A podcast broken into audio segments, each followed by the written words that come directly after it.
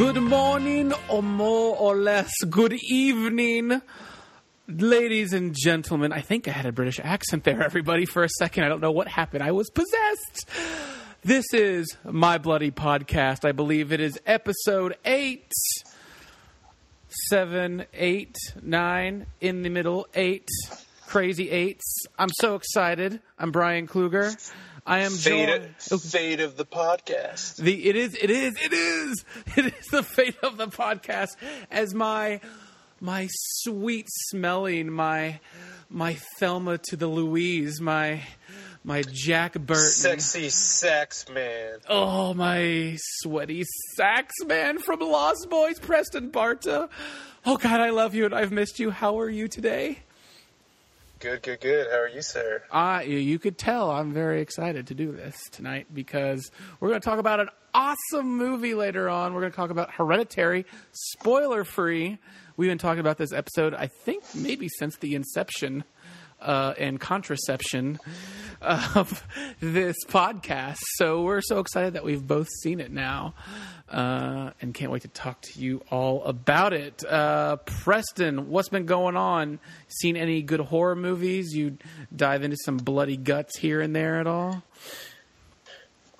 Oh boy. Um, I watched about two thirds of Night of the Lepus, Okay. the the giant rabbit movie, which which has been great. Um, I don't I don't know when's the last time you watched that, but that movie's kind of like a Sorkin film in the way that it's paced. Like it took me, I had to rewind a couple of scenes to be, be like, what what what happened there? They're like talking so fast and like the pace of it's so quick. So uh, I'm curious to get through the rest of that. And then I watched Abomination, or not Abomination, uh, uh, the Abominable. the Abominable. Yes. Okay. So you, Yeah. I have seen both those. It's been a long time since I've seen both of them. I think I saw the Abominable r- more recently. Yeah, yeah, so MVD Rewind Collection did a their seventh, I think it's their seventh uh, outing um, or release that they have in their collection, and uh, I watched that last night with my wife, and uh, she, yeah, she uh, nudged me quite a bit throughout that, and was like, "Preston, really?" And uh, it's uh, uh, it was great. Um, it's uh, exactly in line with a lot of the movies that you've been describing lately, especially last week with the Invisible. Or Oh, The Incredible Melting Man. Incredible Melting Man. Yeah. How it's just good products, good effects, really bad movie, but still fun. So, Yeah. yeah, Well, I've been good. watching some bloody shit. Good. I like when you watch bloody shit. It's it makes me happy. um, Yeah. before we started this podcast, I have to say that Preston sang a song. It's been it's going to be in my head for the next couple of days. Did that, were you listening to that song earlier today? Um, I it randomly popped in my head because I was singing to my son as we were trying to put him to sleep, and that's the song that oddly popped in my head. And that's probably not a song that I should be uh, singing to my son at all. But he's nine months old, so it doesn't quite register just yet. But um, my wife and I were talking about like how we're gonna have to start watch uh, watching what we watch and what we say and what we do, and we're gonna have to start speaking in code. And so uh, I'm trying to just get as dirty and bloody as humanly possible until I have to stop. Full What- stop. What song were you singing earlier? I was I was, I was singing uh, Bloodhound Gang's uh, "Bad Touch." so Oh, uh, I, I, I I told you before we started the podcast that that was my go-to karaoke song. That was that's the one song that I I know from front to back. I could I I can't picture you doing karaoke. Do you do karaoke?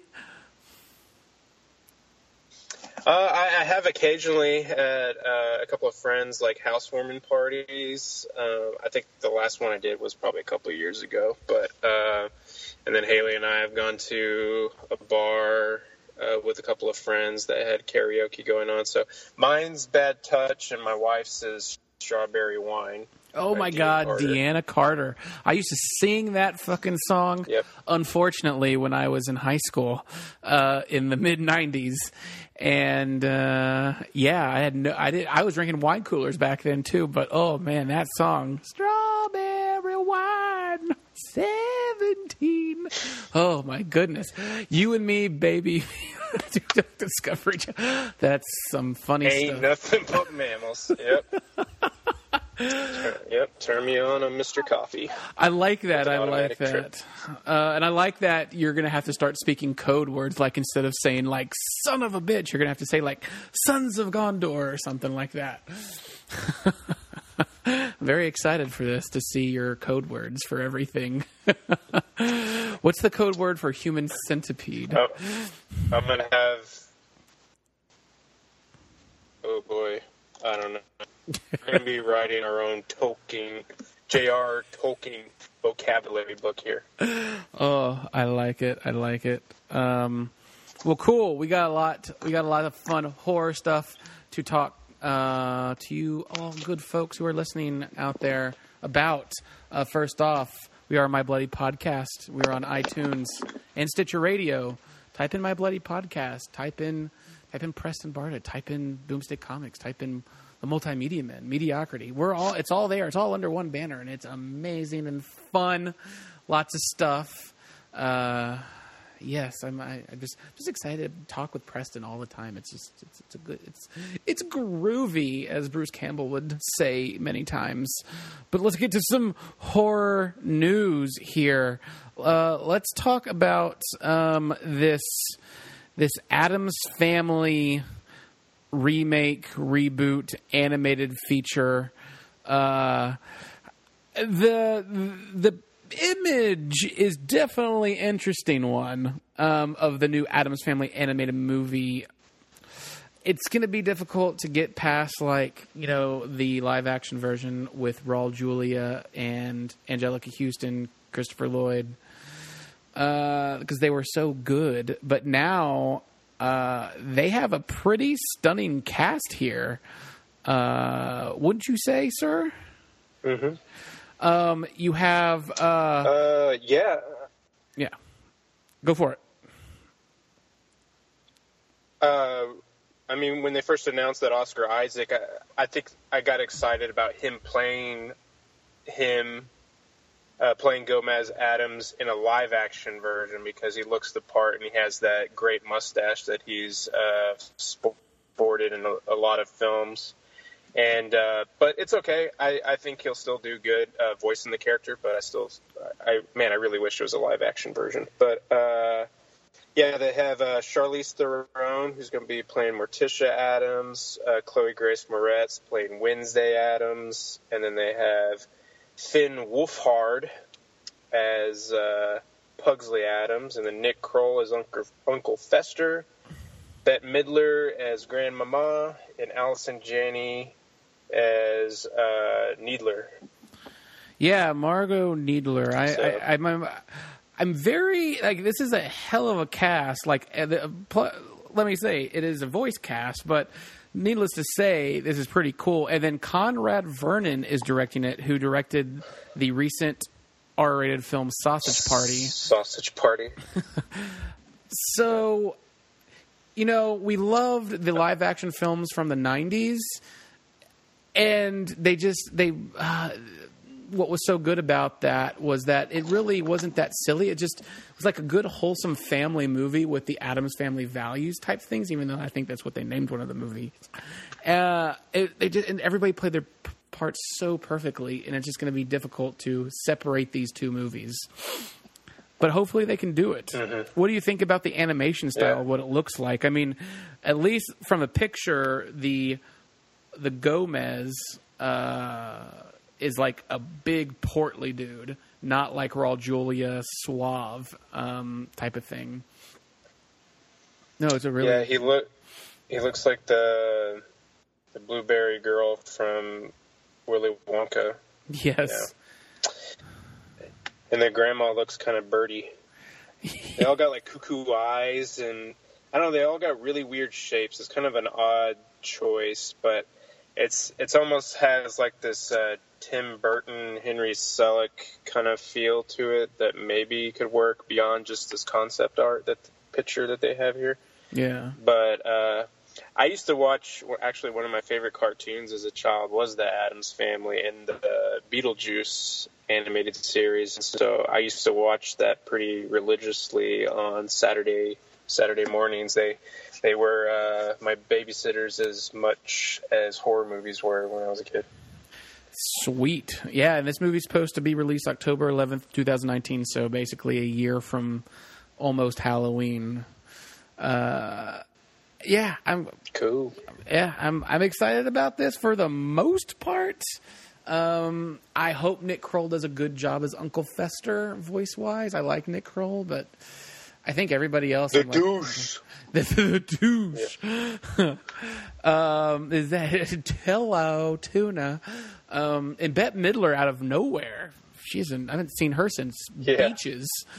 Now she's in this. Um, uh, yeah, Addams family. I, I, I guess. I guess that's where we're going with this. So, um, we'll update you as more as we have that. Uh, hopefully they still have the great uh, song. Do you do you remember from the old school the, the live action Addams Family movie? The MC Hammer did the song Addams Family uh, song to the Yeah. movie. Oh, I st- I have that on vinyl by the way, and it is amazing and still great. I love it, It, so much. it's it's no it's not better than uh, Ninja Rap by Vanilla Ice. I'll tell you that. So I've had the option to buy Teenage Mutant Ninja Turtles Part Two um, for the the vinyl uh, that had Ninja Rap. Go Ninja, go Ninja, go. I haven't yet. I should Go. have, but I do have the Addams Family rap by MC Hammer back in the '90s. Those, those were good times, man. I liked I liked that. Um, all right, moving on. Um, let's talk a little about a remake called Suspiria. We've been hearing about this remake of Dario Argento's pretty much magnum opus, uh, Suspiria. It's finally getting remade. Uh, what do you think about this? The trailer's out. What do you, what do you think? Um, I'm totally down with this trailer because, like the movie that saw our feature review, Hereditary, it kind of has this uh, all this unsettling imagery all throughout. There's you don't get a good sense of what the story's about because, from what I understand, it's a big departure from uh, the original film, 1977 film, and so and I'm o- I'm totally okay with that because I recently watched Suspiria not too long ago, and I can't remember if I brought it up in podcast past, but um, it's visually beautiful movie. Just does not really do it for me. I think do it for me because I think it's a little too ambiguous as a film. Like there's just not a whole lot to really uh, grab onto, and I feel like Luca Guadagnino's uh, take, especially after seeing something like which is com- the polar opposite. Uh, it, uh, Call Me by Your Name, the movie that he, he did last year that got a lot of Oscar attention, and um, so I'm yeah, the, the trailer did it for me. I think it has that same kind of look. Doesn't have the bright colors as the original film, but and I, I kind of want. Uh, didn't Goblin do this score? Yes, Goblin. Yes, Goblin did the score, and it's fantastic. Yeah, but we're, here we have Thom Yorke from Radiohead doing it, so I think he'll bring a whole new level of haunting to it. Yeah, so I'm super uh, I have high hopes. I have super high hopes for it. Me too. I think it'll deliver. I think so too. Yeah, the trailer looks good. Um, I remember, you know, the first time I watched Suspiria, the original. Well, I was, I was young, and uh, I, I remember. I still think it's one of the biggest jump scares ever in a movie, and it involves a dog. And I think it just takes everybody by surprise, but it's fantastic. Um, but yeah, the movie's about like an American chick who goes to uh, Europe to dance uh, like not strip dance, but like dance in a troupe. Um, and then she kind of realizes like where this dance academy is is like some sinister shit. Um, you got Dakota Johnson and Tilda Swinton, who's going to be, I feel like, one of the best villains ever. Um, as well as Chloe Grace Moretz is in this. That's second time we've mentioned her today. So yeah, I think it'll be it'll be one of those good remakes. I think, um, if not a little better, because like Preston said, the first Suspiria is a very visual film, uh, and I think I think this will be as well. But I think it'll rely more on story and dialogue more than the first one did. What Yeah. do you, you think so? I think so, and I hope so. Yeah. So check out that trailer uh, now. Um, it is online and it Yeah. is all sorts. And and you can buy the original. I think uh, the damn it, uh, Scorpion releasing. Is Scorpion released? I can't.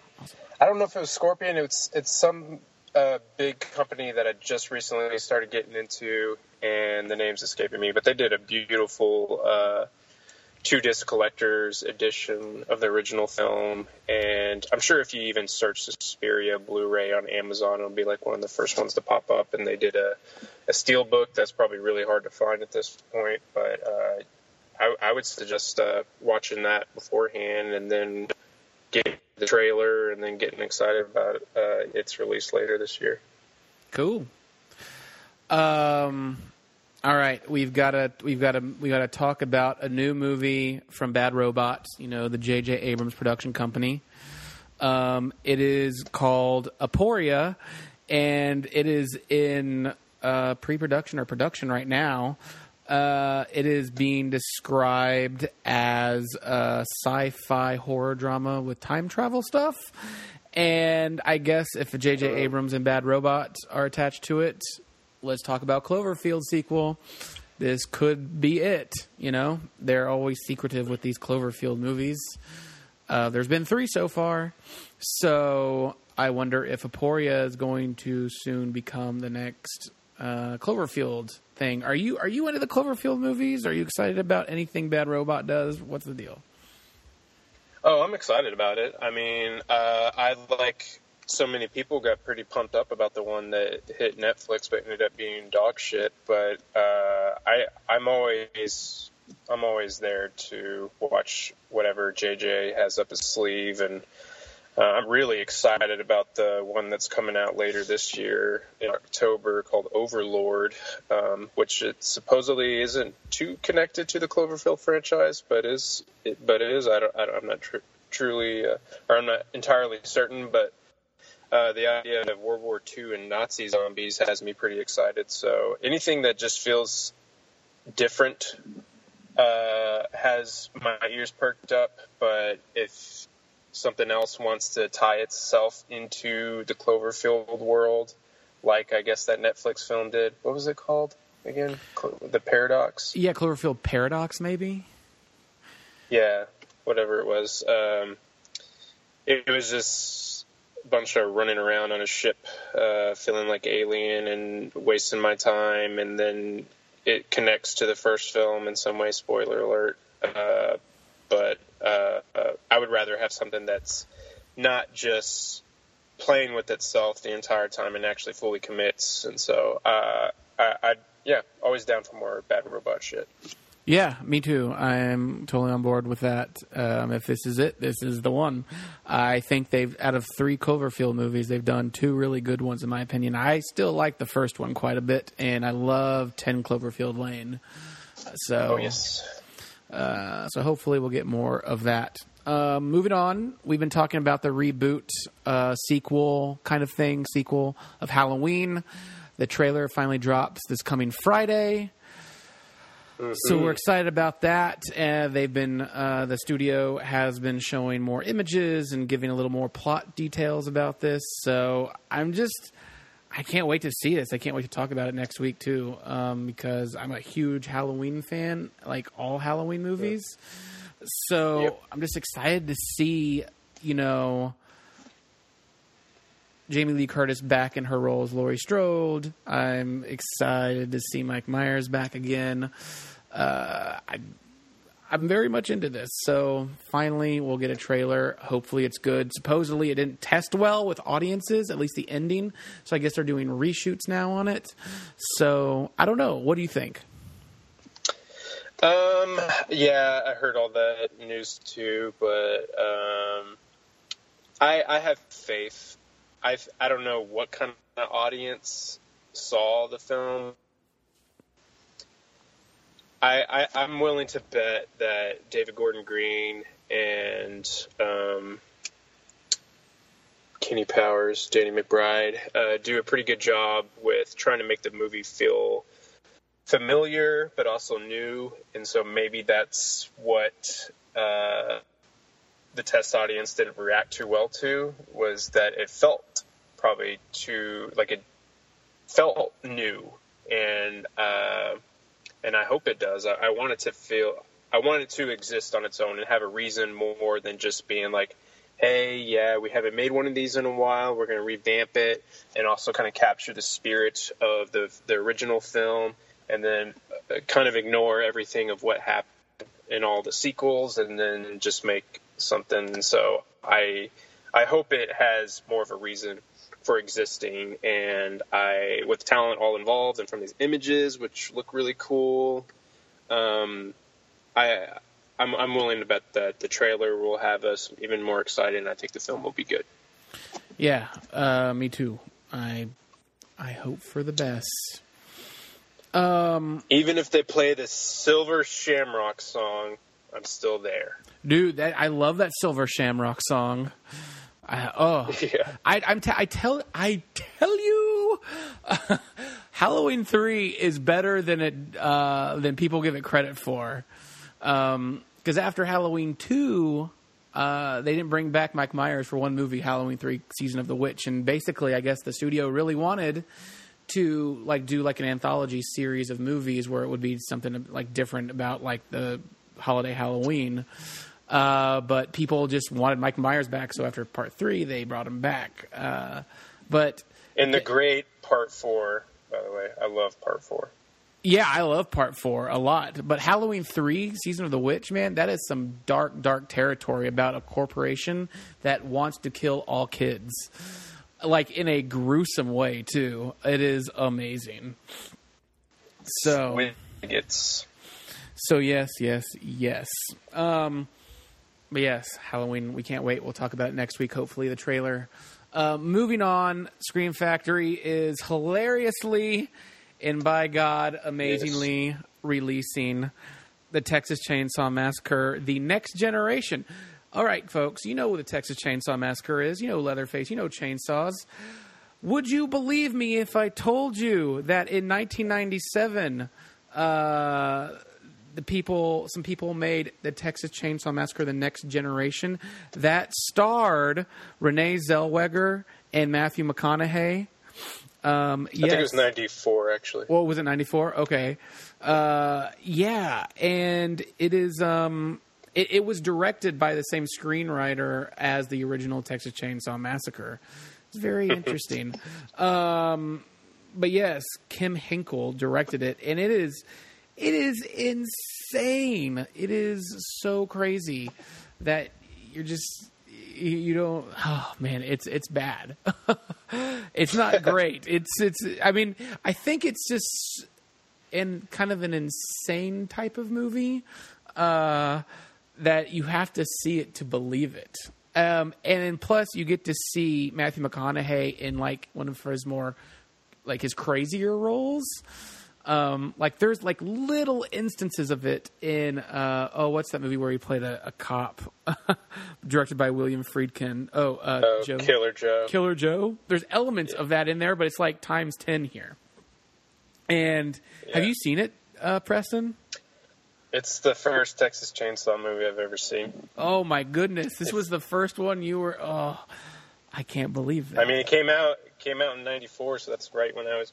Uh, I mean, I was really young. I was four years old, but um, I uh, I remember watching this one uh, pretty well on VHS, and so uh, yeah, I I rem- I couldn't really comprehend like what I was really watching. It's just like I I guess at that age, like when I was you know eight or something, uh, you kind of think that all movies are good. They're like, eh, that's not bad. um, so uh, I'm, I'm excited to go back and uh, revisit this, and I love the cover art that they created, for, uh, that Scream Factory created for it. Um, it's a nice little collector's edition. Yeah, it's it looks super fun. The soundtrack was amazing for it. You have like Roky Erickson singing one of my favorite songs of his called Two Headed Dog. You have Daniel Johnston singing stuff in it. Uh, it's a fantastic soundtrack. Uh, it, it's but it's it's it's insane. It's I don't think it's actually been available on home video since 2001 when it was released on DVD at some point, or maybe even 1999. Yeah. Uh, so I'm glad finally Scream Factory is releasing this crazy ass film. yeah, one, one of one of many that they've announced this week. Uh, I mean, this one works well for our podcast, but like City Slickers and all. Um, the the one with uh, dang it Nick Cage movie that's escaping my mind. I don't know if you remember seeing an announcement for that. Oh, Nick. Uh, yes, I'm trying to remember what movie it is.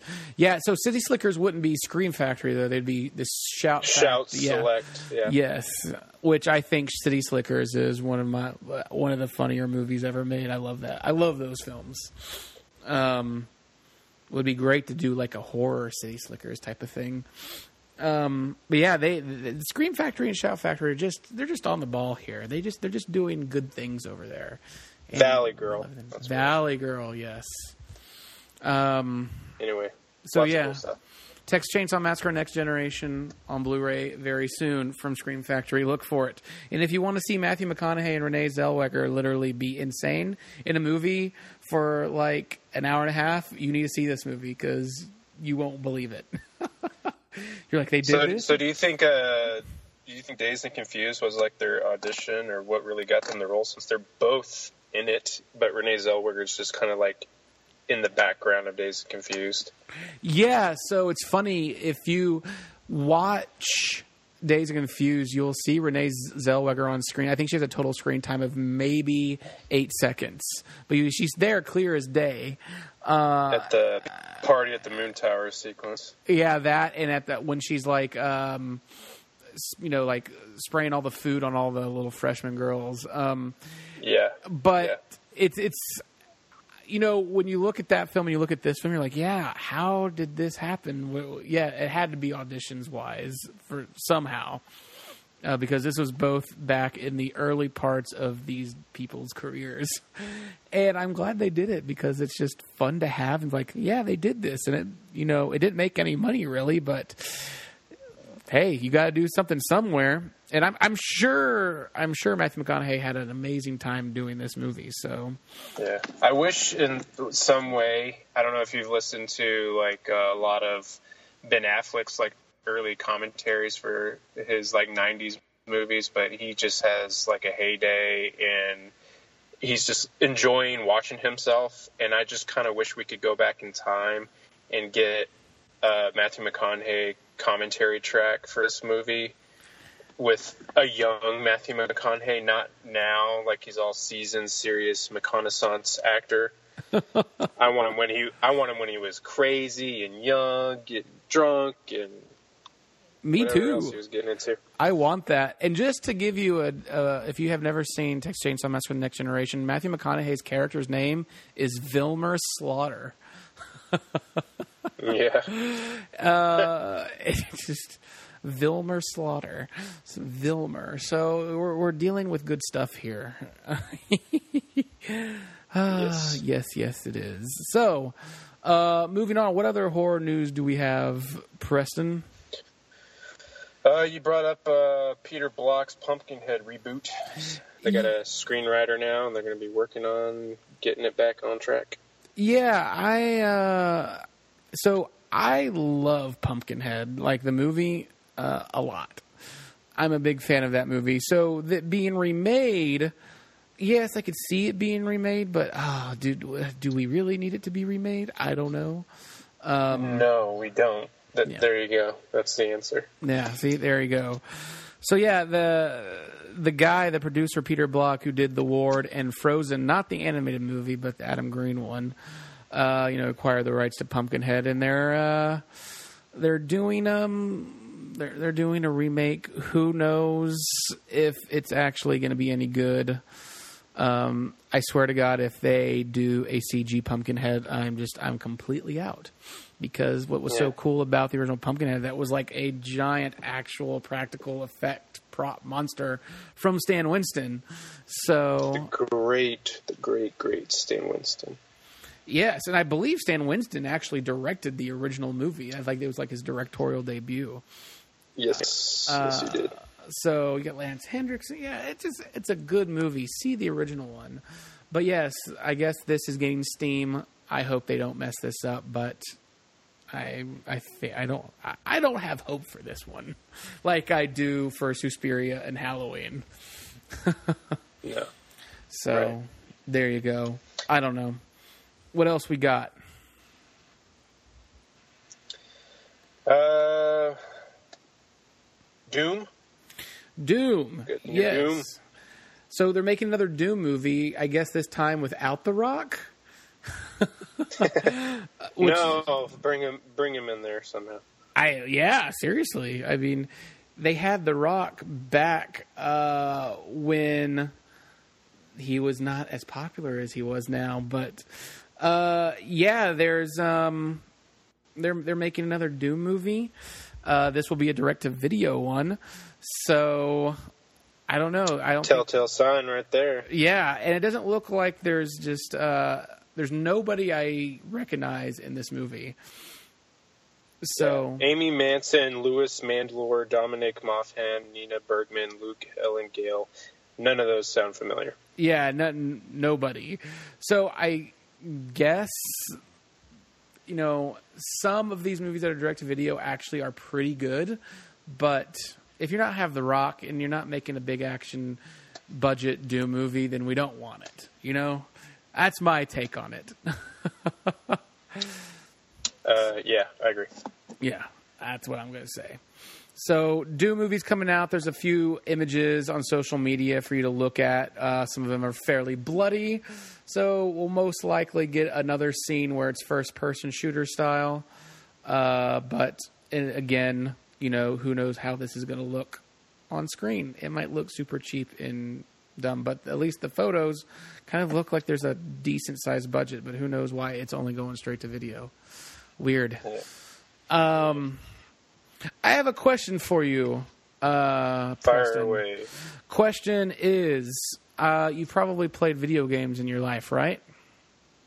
Uh, a little. Is there one video game that really scared you? Like, what's the best horror video game you've ever played? Mm, I played a lot of Devil May Cry and uh, what was the name of the one with the clown and the the, the trucks? Oh, Twisted Metal. Yeah, Twisted Metal. Yeah, played a lot of that, and that kind of freaked me out a little. Oh yeah. What what what about Devil May Cry freaked you out? Uh, I guess the the, the villain designs uh, they gave me something to dream about. All right, all right. Very cool, and I, I, I love Twisted Metal and like the the Sweet Tooth, I think his name was, was like the scary evil clown ice cream truck. Uh, Yeah. They really made the box art of him, and in even in the game, pretty frightening. Even though it was kind of like a car derby type of game, but yeah, I still think it was pretty cool. There was like little stories that they would do. I one of them did. I can't remember what the name of the game was, but I just remember it having like an all black cover, and I think it's for PS2, maybe PlayStation 2. Yeah, Um, and they had like little stories that they would do uh, whenever you would encounter this person or uh, when you select that player. I don't re- remember how the, this, the the function or like how the game actually works, but I just remember they're having little stories here and there, and they had uh, creepy uh, images that that they uh, filled in between the game that were pretty haunting to me as a child. yeah, Well, that's good. Anything you played recently that's pretty horrifying? I'm not. I don't have time to play games anymore. so, uh, nope, nothing. Nothing scary. A bunch of lighthearted shit like uh, Star Wars games on my phone. well then, sir. Um, there, there's a few games that I've played over the years. I still play video games, so um, and I love horror games. A uh, few of them that really stuck out to me uh, were uh, the Dead Space games, specifically Dead Space One and Two. Those were just perfectly scary and gory and frightening on all costs, and it was very alien-like, like the movie Alien and Aliens. Oh, there was mm-hmm. those those gave me nightmares, um, as well as a, a, video game that was only a teaser game. Um, it was called PT. That was all it was called, and it was supposed to go with Silent Hill. Norman Reedus was the guy in it, and basically it was this like playable teaser game to get you ready for a big game that never actually happened. Um, in it, you basically wake up in this house and you have to go through this weird like time loop where you keep walking through the same house, but every time you walk through, there's something different, and it like increasingly gets uh, really fucked up or more messed up. Um, in that uh, in that regard because it is super terrifying. I mean, there's just like horrific imagery, sounds that go off, blood, dead things, and it it's pretty terrifying, but super fun. That's that's a game you probably won't want to play in the dark by yourself at night when it's raining outside, um, because you will scare yourself. Also, probably my favorite game ever, and probably the scariest game I've ever played, was for the Nintendo GameCube, and it was called Eternal Darkness holy god, that game was next level good. Um, they tried to make a TV series and a movie off that, never got off the ground. I think they've tried to do a sequel to that game, but it's never happened, which is unfortunate because it made tons of money, and it was so good. Where you play like this um, chick who inherits her dad's old mansion and just all sorts of spooky stuff starts happening. You start playing different people from different time periods, and it's all demonic and hell and all sorts of other stuff. But the really cool thing about it was that, you know, in some games you have like a health meter and like uh, kind of like a spell meter or magic meter or something like that. In this game, you had a sanity meter. So if your sanity went down, the game would fuck with you. So, like, your TV would turn off and then turn back on. Your volume would go all the way down, then turn all the way back up. Uh, your character's head would like get really big and then explode with blood. There'd be things crawling on the screen. Like, oh, it was so good and so much fun. Eternal Darkness. If you've never played that, please find that. Um, and I guess an honorable mention for PC gamers, Phantasmagoria 1 was an excellent, uh, horrific game that had a lot of nudity in it, which was always up my alley. So, video games, horror, there's good ones out there. Um, is that it for news and everything? Or are we doing my bloody recommendations, sir? My bloody recommendations.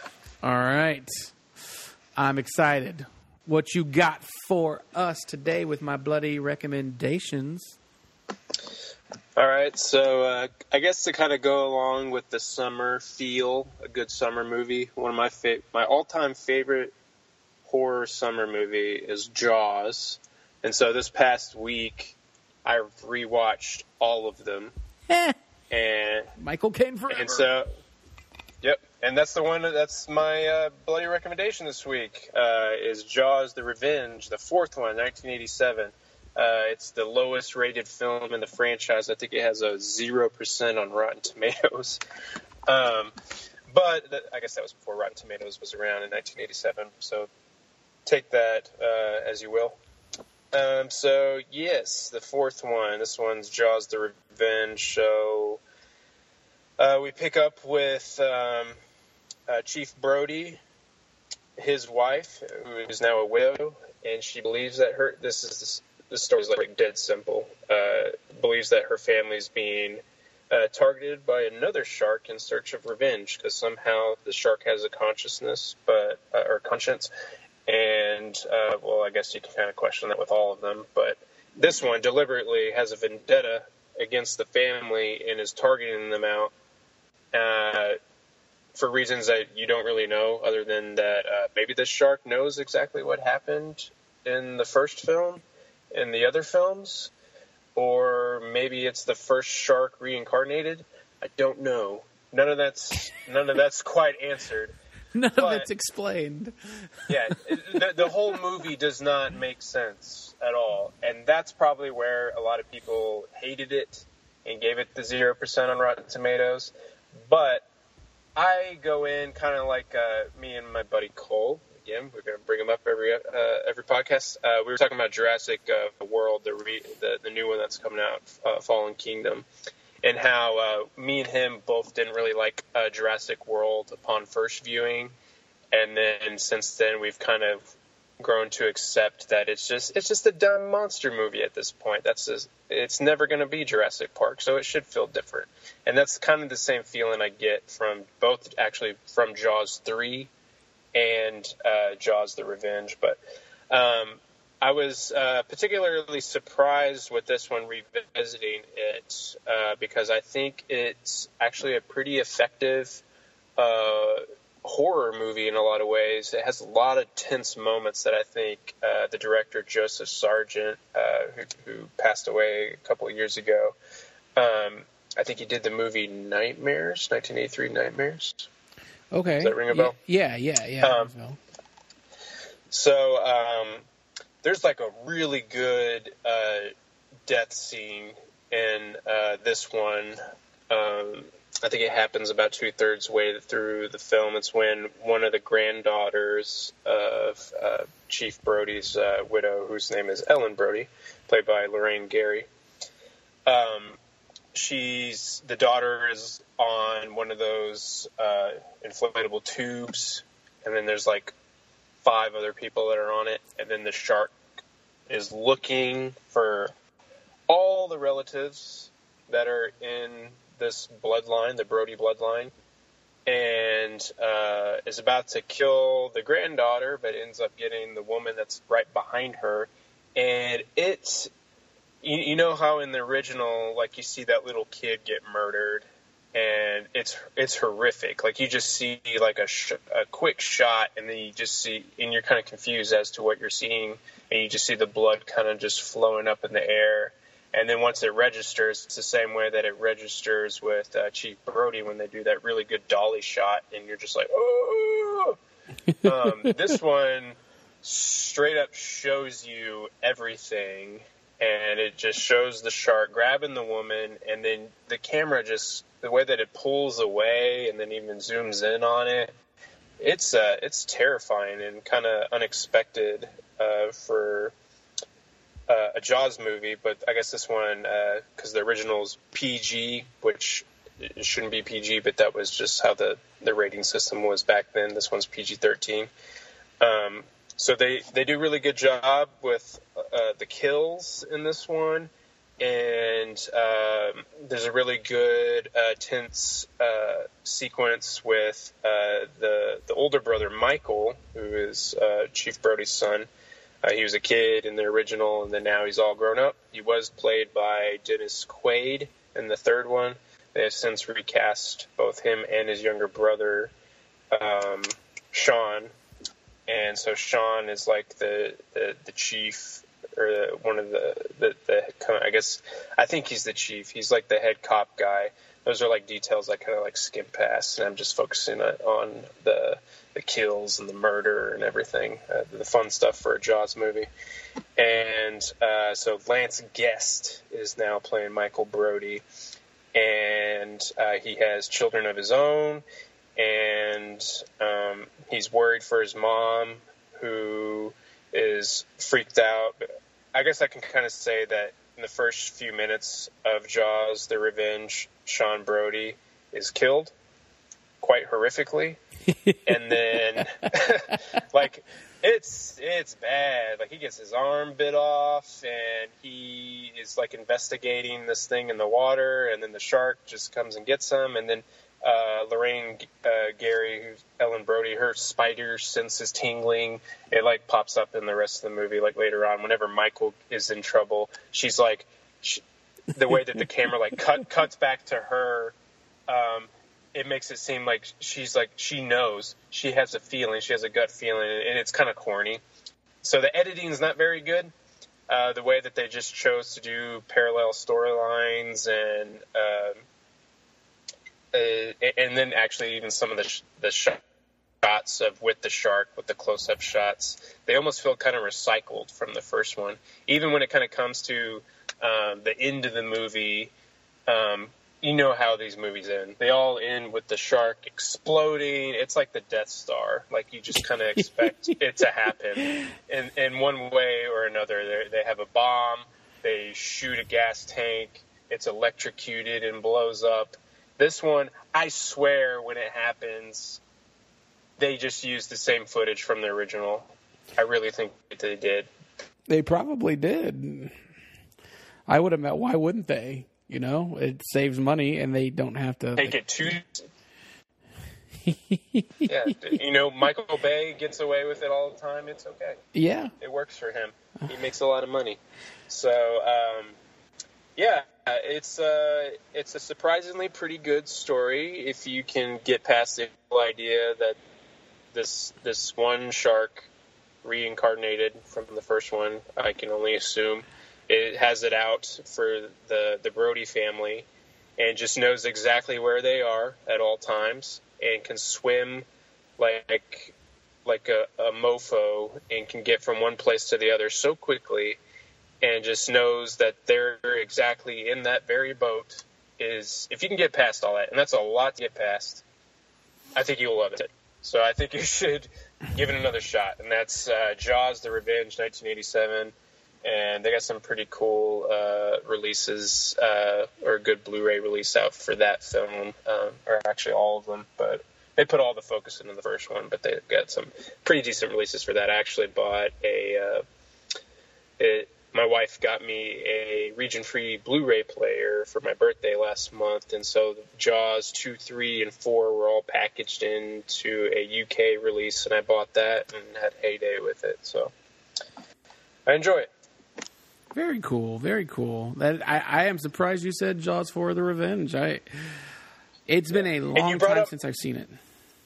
And you brought up Michael Caine. Michael Caine is in it, and so is Mario Van Peebles and Mario and Mario Van Peebles is actually pretty good in it. Uh, he has like a Jamaican accent and says "mon" a lot, but um, he he's the he's the comic relief of the movie, and I just enjoyed the hell out of him. And, and at the end of the movie, you think that he gets killed, and you're like, "Oh no, I liked him so much," and he's and then he goes down, and shark takes him underwater and then he ends up popping up. So it's kind of like uh, I guess like a Marvel character, just like came back somehow miraculously. So enjoyable.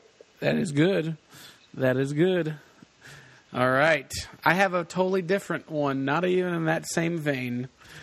Bloody recommendation for you. You went fun with it. I like it. I went serious with it this time. It's usually the other way around, I think, isn't it? Yeah, it usually is.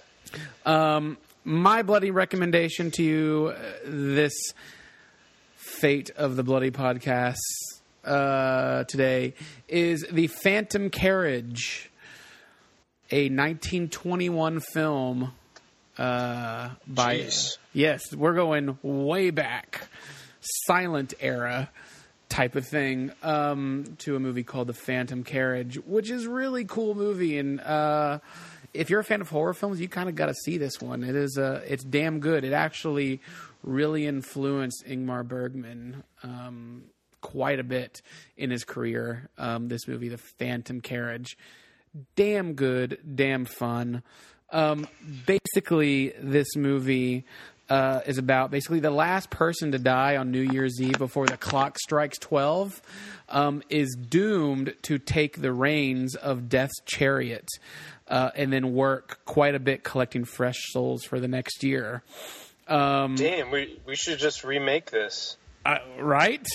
it it's is a good storyline. Yeah, it's re- it's really cool. Um, so, what it's known for, really, uh, or known quite a bit for is that it actually had quite a quite good visual effects for the time, and uh, its narrative uh, had a lot of flashbacks and even flashbacks within flashbacks.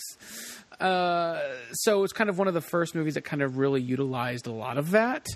Um, but it, it's it's super cool and super creepy. A lot of the imagery and like images are just super. Just what this is crazy. It's a, it's a ghost story, um, and it's actually kind of moving too.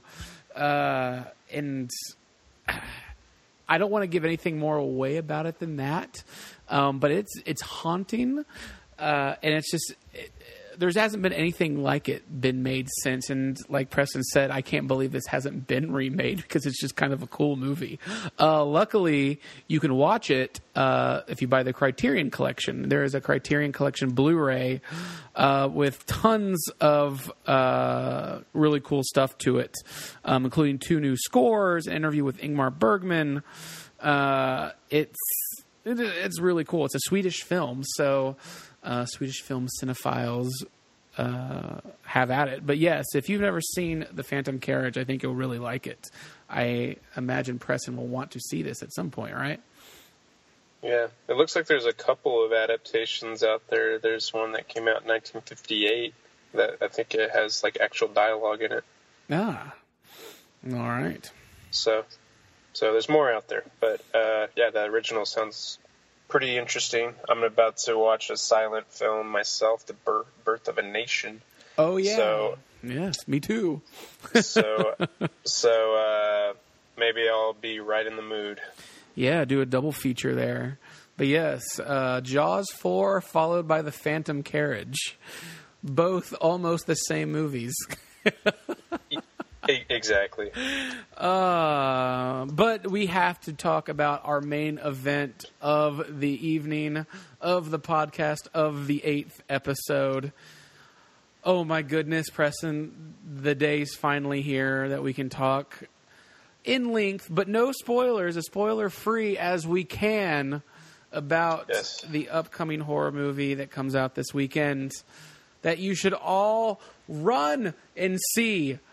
I must say, this movie, Hereditary, is the true definition of horror. Hereditary, oh my goodness. I finally saw it. I know Preston has seen it before. Good God, man. This movie really fucked me up. And I still think about it. Like, I still have problems like looking at the ceilings or at dark corners when the lights are off. yeah.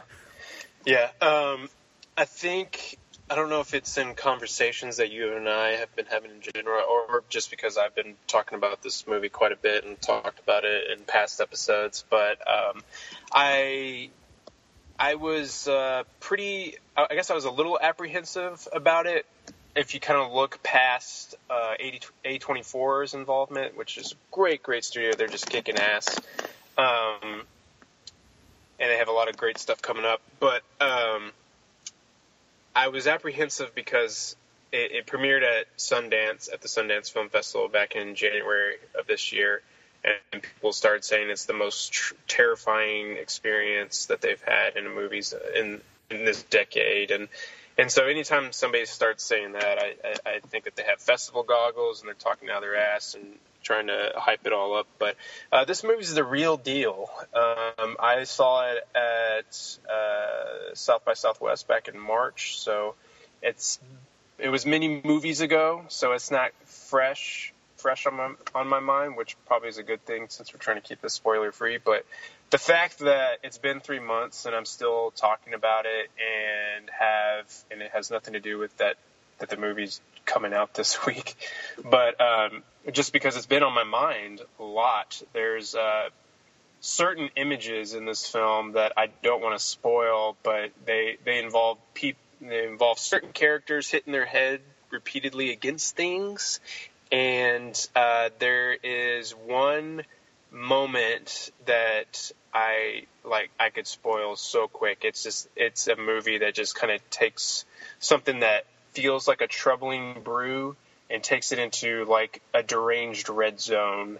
Um, so when this moment happens about halfway through the movie, and it's it's a big moment. Um, the way that a, a, a certain character handles the situation is is what terrifies me. It's not an in the moment scare. It's not a jump scare, which are effective in the moment, but this one just just makes your your fingers curl and your the hair on the back of your neck raise up and uh, it's it's it's a moment that invades uh, many of my thoughts throughout the day, and I've thought about it. I think probably every day since then. I, I don't want to like build it up too much, but it's this movie has a way of really, really getting under your skin, and I think it's because this uh, this director Ari Aster, this is his uh, directorial debut.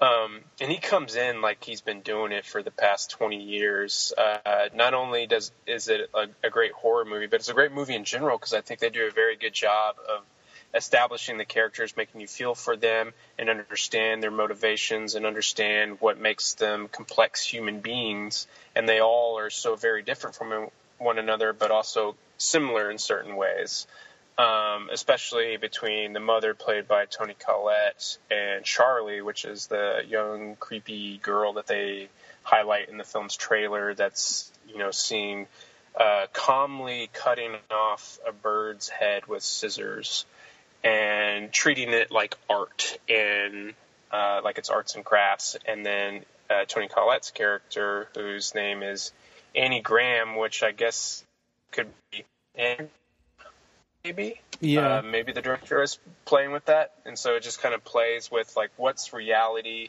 and what isn't, and what's uh, otherworldly, uh, satanic witchery kind of shit. And um, she builds her character builds these models, and the movie even opens up with a shot of the model, and, and you begin to wonder: Is this real? Is this the is this the house? And and then there's like a uh, a, a, scene later on that she uh, builds a model to kind of like capture the scene of a crime, and uh, it, it, it almost kind of plays for laughs because it's so effed up. But um, the movie's probably uh, a little slower for mainstream audiences. I can see a lot of people being because this is probably this is going to be A24's biggest release that they've done um, and it's a different kind of horror movie. It's not like the like The Conjuring or Insidious, which are all great movies. I enjoy those movies a lot, but these are the this kind of horror movie, and I think even Suspiria is going to be this kind of horror movie that I was hinting at earlier. Um, is going to be the ones that I think about the most, and am so willing to engage in conversation with people um, just because of the imagery, because of the story, because of the characters, everything that I've mentioned. So I enjoyed the hell out of this movie, and I look forward to watching it again. I don't think my wife will go see it with me because. It, for me, once you see this movie, you just want to talk about it with somebody. It's like you've collected all this information, uh, demonic information. You just got to let it out. Like you got the genie in the bottle, you got to let it out. And so uh, I was just telling my wife, I was like, there's one moment in the movie that I can't get out of my head and I got to get it out. And then she's just like, I'm never going to see this movie because I showed her the trailer. She's like, nope.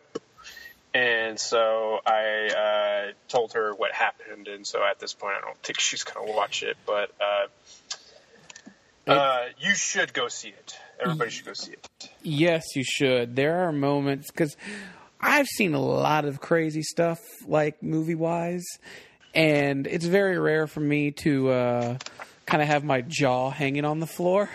There were a, f- a few moments where that actually happened in this movie, um, some of which I know what Preston is talking about without giving you know spoilers away. Uh, but yes, there are moments in this film where my mouth was literally hanging on the floor in shock. Like I was like, "What? Oh and the film just builds the suspense and tension over a certain number of time and oh my goodness it is just it's the perfect blend of the horror that you've wanted for so long um it just this slow burn storyline just will keep you on your toes. And and then it hits like 100 miles an hour at like a snap of a yeah, finger. that that that that last twenty or thirty minutes is just. It, it, it reminded me a little bit of a quiet place where my gut was just like in so many knots that I was just after I got out of it, I was like, God, I'm gonna be spending like the whole night trying to untie this damn thing, and um, I, I I really don't I don't think I slept that much that night just because I was spending the night. I was at South by, so I was staying with a friend, and so I spent the night at his house. And um, I, you know, when you're in a unfamiliar territory, things can be kind of scary. So just like walking in the middle of the night to go get a drink of water, you think you might see something lurking in the shadows, and there are moments that are very much highlight that idea um, in, in the final moments of the film that are truly, truly disturbing, uh, to say the least. So, yeah, I, I, think you and I recommend the hell out of this. This will probably be one of my favorite movies of the year. Probably make my top ten very easily. Um, because it's just right up my alley. The kind of horror, the kind of horror that I enjoy, um, along with uh, characters that I can identify with, or, or, or, or just the perfect amount of messed up that it feels specific and I like that. And so I think that's what makes me like uh, movies that maybe feel otherworldly, but as long as they're specific, I can pull myself into that film's reality. And so that's what I got from this. And so, uh, yeah, big, big thumbs up. Yes, I agree with Preston. And, you know, to add to that, it's really cool to see, you know, how why one of the reasons why this movie is so effective in the horror genre is that you know much like The Exorcist, how that was kind of a slow burn over time until the last twenty or thirty minutes, but what we get in both movies as The Exorcist and Hereditary is that you get to spend time with these characters for a while to see them in their normal, more innocent like standards. So everything yeah. kind of seems realistic and like, oh, okay, we're here. I can bond with these guys. And then all of a sudden, you know, you take what is innocent and good and like, you know, family like, and then like literally just like throw it down the stairs into a really bad place and then you get to see that transformation, and it's just oh, oh man, so good. And I think that's how like the girl, the girl from Exorcist going down the stairs, spider or the back backward style. It's kind of cre- creepy. Yes, yes, uh, it is. Yeah, it is full of stuff like that, and it just it's just damn good. And like the score to the movie is very reminiscent and like mm. eerie as like the shining score was. Like it just added that uh, much more suspense and tension in each scene. And it's oh it's just done. It, I, I, have no doubt that you will have this movie will leave a permanent impression on you uh yeah no matter what. So yeah Hereditary, please run out to see this movie. It is fantastic. And Toni Collette is just a damn fine actress and damn good here, as is everybody else. But Toni Collette really does shine here. Yeah, her performance is so raw that you can almost feel her being filleted right in front of you. yes, it is so good. Um, but yes, Hereditary. Ah Yes. All right. I believe that wraps it up. Um, our eighth podcast. Uh, I can't believe we've done eight now. Fate of the, the bloody podcast. Fate. Fate. and we'll be back. The, the f- eight. Eight. Uh, and it's always fun talking with you, Preston. Where can everyone find you other than this podcast? You can find me on freshfiction.tv. Uh, the features editor there post some cool stuff all the time, including uh, reviews for Hereditary. And you can actually find my review slash interview for Hereditary over at Denton Record Chronicle. Awesome. Um, and I interview. Oh no, cutting out, buddy. Oh no, he said he was about to interview somebody, and I have no idea who he's interviewing. Oh no, there he is. Yeah. All right, uh, Preston, uh, you cut out there. Um, repeat what you just said. You were interviewing somebody.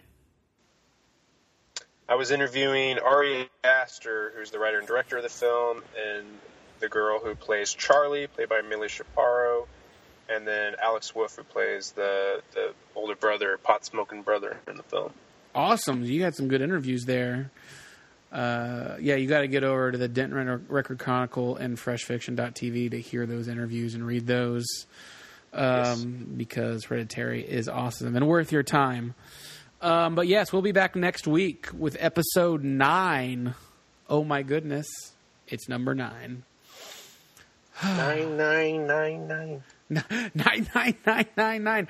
Ooh, it could be like a German Nazi zombie movie we do. Who knows? Yep. Ah, so good. But yes, thank you for listening to my bloody podcast. We are on iTunes and Stitcher Radio. Please subscribe. And Preston, it has been a pleasure, sir. Yes. It's, Yes. See you next week.